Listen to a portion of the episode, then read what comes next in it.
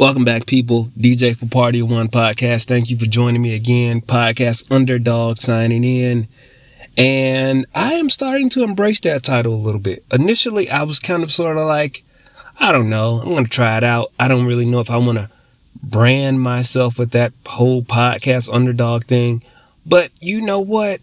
It's it's kind of very befitting because, let's face it, I don't have the budget that the rest of the podcast world, people that are well-known and can get well-known people in their podcast videos and in the audio that they, you know, put on Spotify or whatever. But, you know, everybody's able to see the entertainers that come and they do the two and three hour interviews and they break down their catalog and their production and their production credits and everywhere that they have been influenced by who they've worked with. I don't have all of that. This is just me recapping my own memories of what I enjoyed and what I currently do enjoy. We'll get, we, we're going to get to that. But this nineties season, I, I'm trying to get through that. And the crazy thing is there were so many albums that started to drop that, unlike the eighties, where I did that first season, and I really, I go back and I look at the season a lot, and I go back and I think,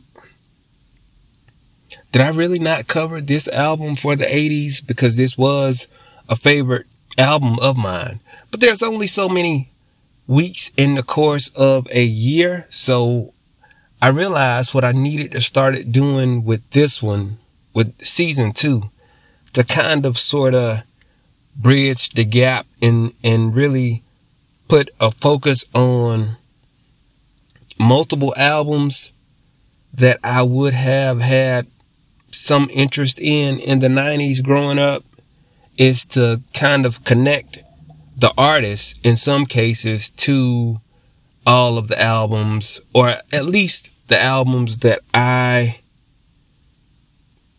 put put forth as as multiple albums from one person that I feel like there was a common theme, so I could kind of talk about all of them together.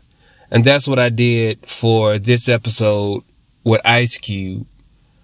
And I'm just going to say this when it comes to Ice Cube, because I think so many people know him for Friday, and they know him for Boys in the Hood, and eventually Are We There Yet? And it was two movies, and then it became a series where he had, like, he wasn't playing himself, or he wasn't playing Nick the way he was playing Nick in the movie. He was just like the the brother-in-law to Nick that would show up sometimes. If you've ever seen Are We There Yet? If you haven't, it's not that hard to find because it's it's syndicated a lot.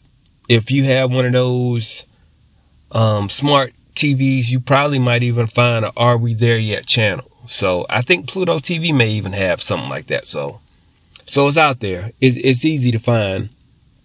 But I think so many, especially with my daughter, she knows him from that very thing, Are We There Yet? The movie. And that's where she gets her Ice Cube reference from. But there's so, so much more for Ice Cube to be connected with, and hip hop is a huge part of it. And it's crazy because, like, when my daughter, the age that she is now, would be the age that I would have really started to catch on to Cube and everything that he was doing. And I will say this as well. Before Cube left N W A, I really didn't have a whole lot of connections to N W A.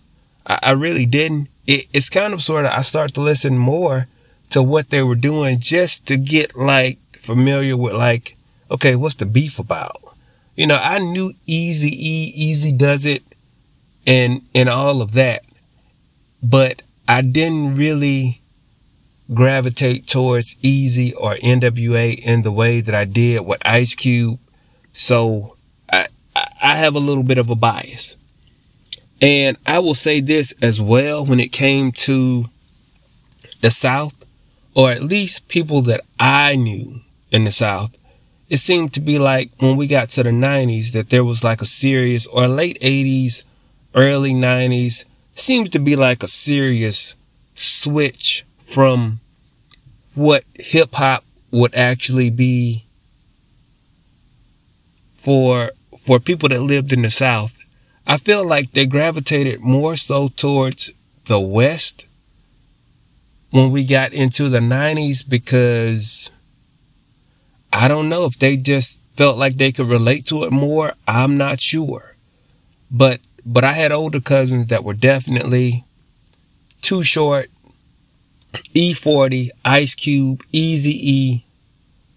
And these were the same cousins that probably years earlier, when Run-D M C was doing stuff, Eric B and Rakim in the eighties, they were listening to that. But there seemed to be like a great divide in in friends, family, or whatever that I knew, because Ice Cube, for for all practical purposes, he was the West Coast to to me and a lot of my friends that were growing up. He was the name. He was the one that had the albums that you were going to look forward to hearing, the music that you were kind of going to be looking for something from, if it wasn't like another Too Short album with, with other cousins. But I was laser focused in on Ice Cube, and it could be for very simple reason that this storytelling thing that he was doing, that is where I found him to be. Well, you know how Nas calls himself the visualizer, or he called himself the visualizer at one time. And I can I can totally see that with Nas, definitely, because I listened to him too. Early nineties, Illmatic. Yeah, I was I was a fan, but Ice Cube presented something that it just made me me really think about what was actually happening in California, what was happening in Compton, South Central. It it really did make me aware of, like, long before we get Menace to Society or Boys in the Hood, any of that stuff, the carjacking, the the women that were setting guys up to get robbed or something with his Once Upon a Time in the Projects, um, the Who's the Mac episode. I'm saying episodes. It's not an episode. It's actually just a, what am I saying here? It is actually just a, a song where he's telling the story, but the story is so visual. He, he's so good at painting a picture that even without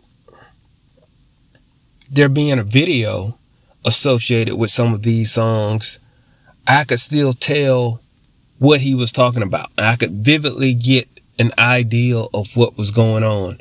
So I feel like a lot of people don't give Cube his credit for that. Yeah, most people that you know will probably say Today Was a Good Day. If you ask them to name an Ice Cube song, they could readily rattle that off. Today Was a Good Day. And yeah, it has the Isley Brothers sample. It's a great song. But there was so much more. He, Who's the Mac? Gangsta Fairy Tales. He did a one and two for that. In nineteen ninety, he dropped the E P, the Kill at Will. And that was only like six songs. But I think that was an expanded version of America, America with a Triple K in their Most Wanted. And in that E P, it ended up going gold, and then it became platinum, which I think that, I want to say that they said that was like the first album in hip hop that was an E P that would have gone platinum. So there was a lot to Cube, there was a lot of fanfare connected to his music, but for some reason, most of the time when his name comes up in hip hop now, it's always connected with just like Today Was a Good Day. But Steady Mobbin, crazy, crazy beat. Sir Jinx, I loved it. Um, the Death Certificate album is what I'm talking about with that. And I really feel like from America's Most to Death Certificate, he really, really amped up the storytelling ability. I just feel like he was he was on his A game, and people don't always acknowledge that he had so much. He had a, such a great run. Now, before we get to Death Certificate, we are at Predator. So we go Kill at Will, um, the whole America's Most Wanted album, um, Predator, Death Certificate. Those were the ones that really, really um, got my attention, because Today Was a Good Day. That was on the, the Predator album. But Death Certificate was always like my favorite, probably in that. But Who's the Mac was on the America's Most, and that was was another one. The video was funny. D J Pooh in there, and, and that was like an introduction to, I feel like, I feel like it was an introduction to just how he was going to approach the game.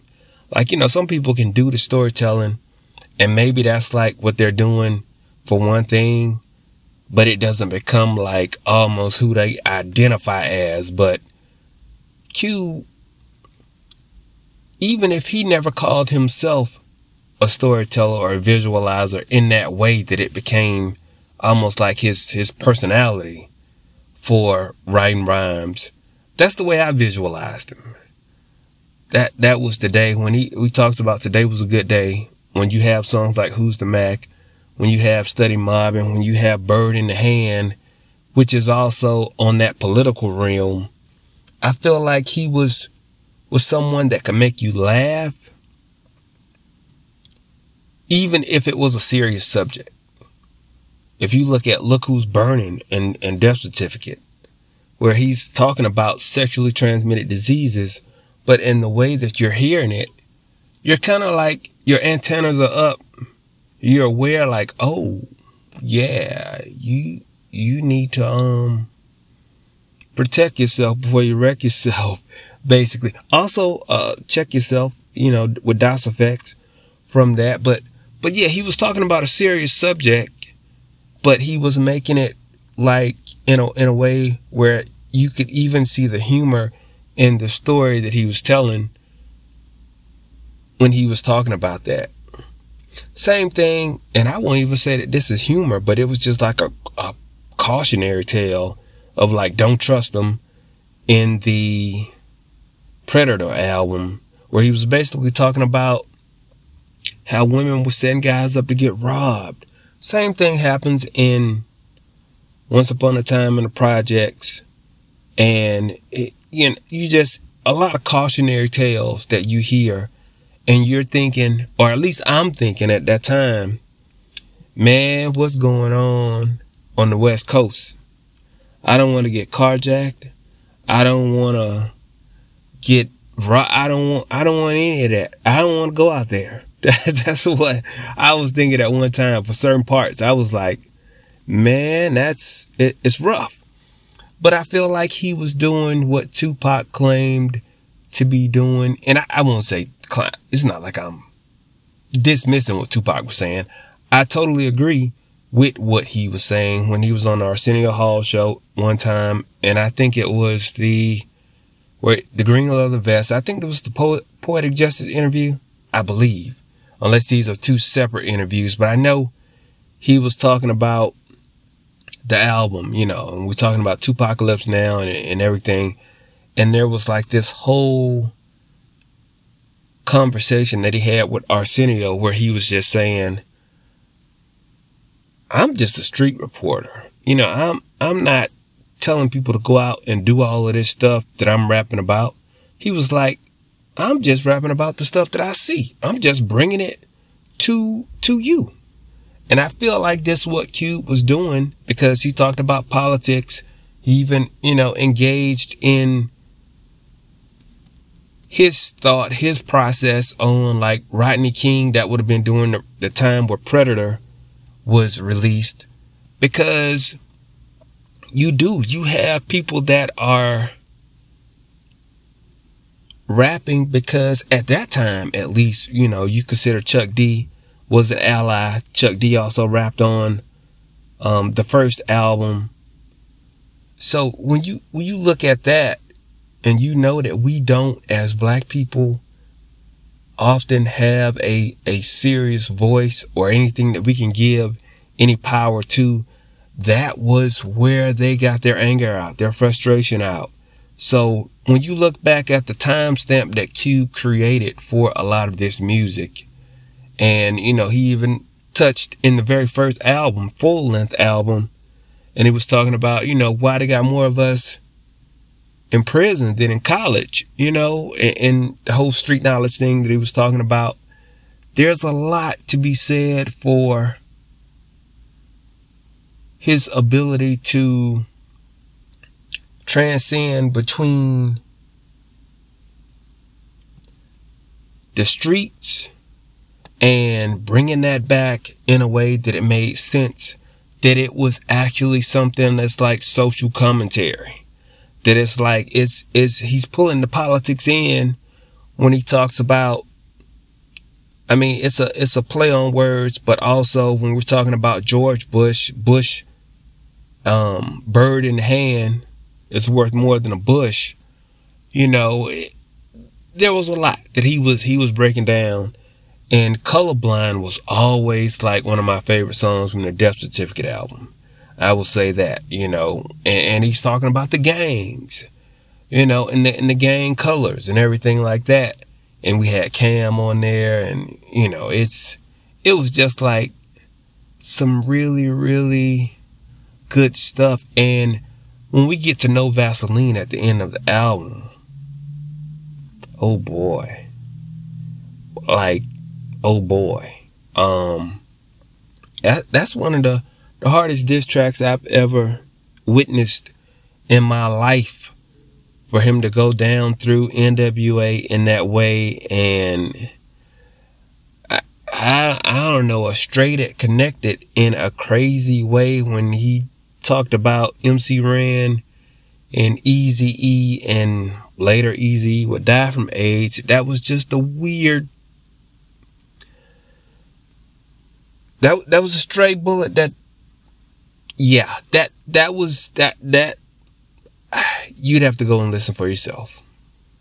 I, I can't even, can't even break, break that down in that way. That, that was very unfortunate. But, um, but yeah, he, he said he, he squashed everything with Eazy before he died, I think. I believe he said that. I can't remember if that was him saying that or Doctor Dre saying that, because, you know, of course, we have Doctor Dre a little later with his come up. But yeah, Ice Cube, Lethal Injection would have came out uh, probably almost right before I graduated. I did not take to that one as much as I did to the first three that I just named, the um, America's Most, Predator, and Death Certificate, my favorite among the three. And I remember Death Certificate, I remember him interviewing with Dee Barnes on Pump It Up. And they were outside and they were walking. And I think she mentioned something about, at that time, the album had sold like five million copies.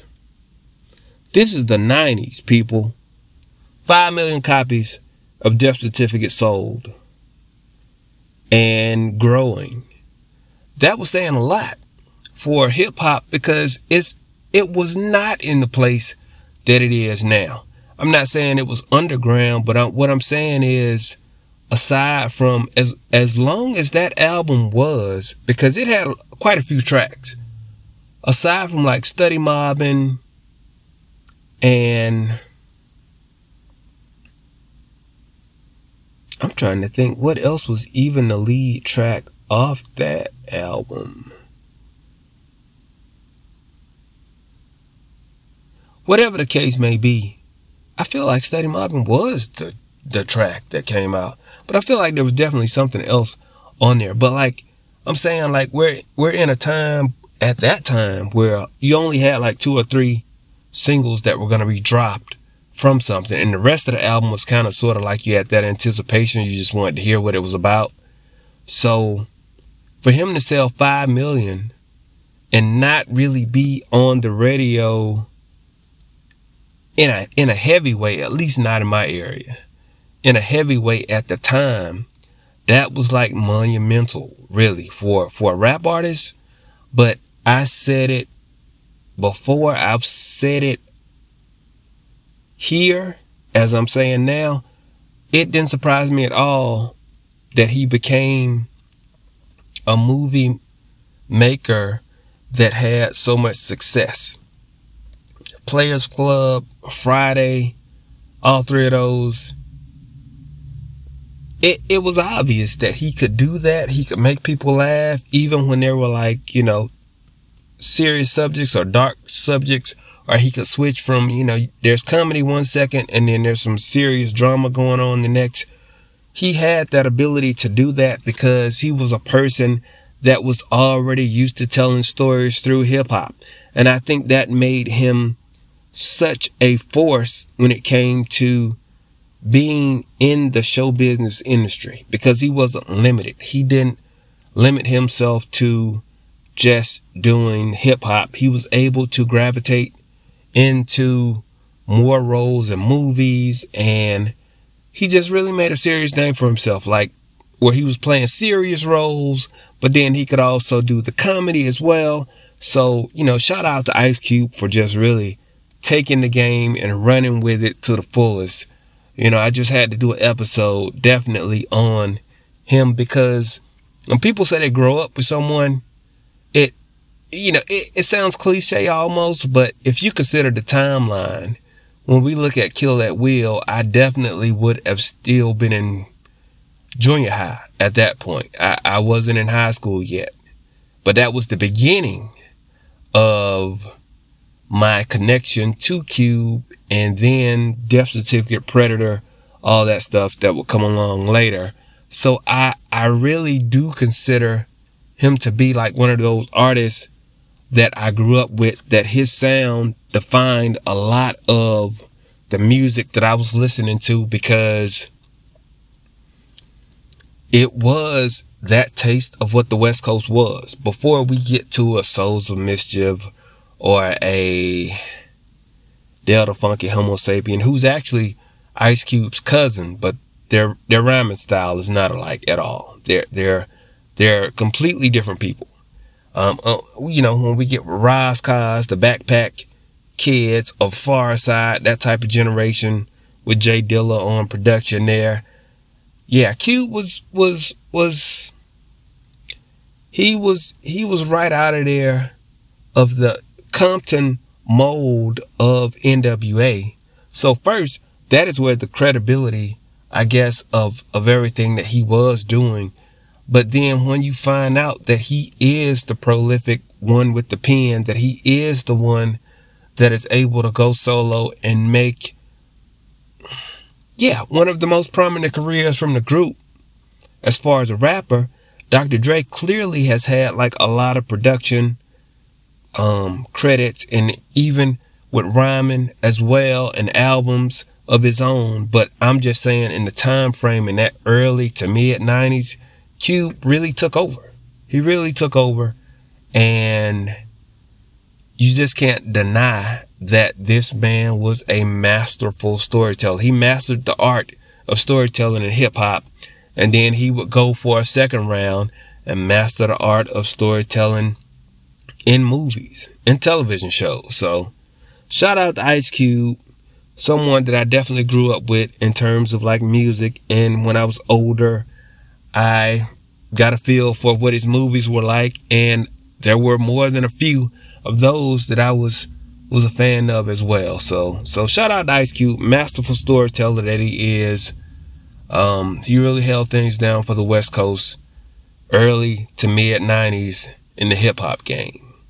And then, you know, there's the whole West Side Connection. But that's another story all within itself. But anyway, thank you for joining me. Another episode. We're wrapped. We're done. See you next week. See what else I got brewing. But yeah, this is Ice Cube.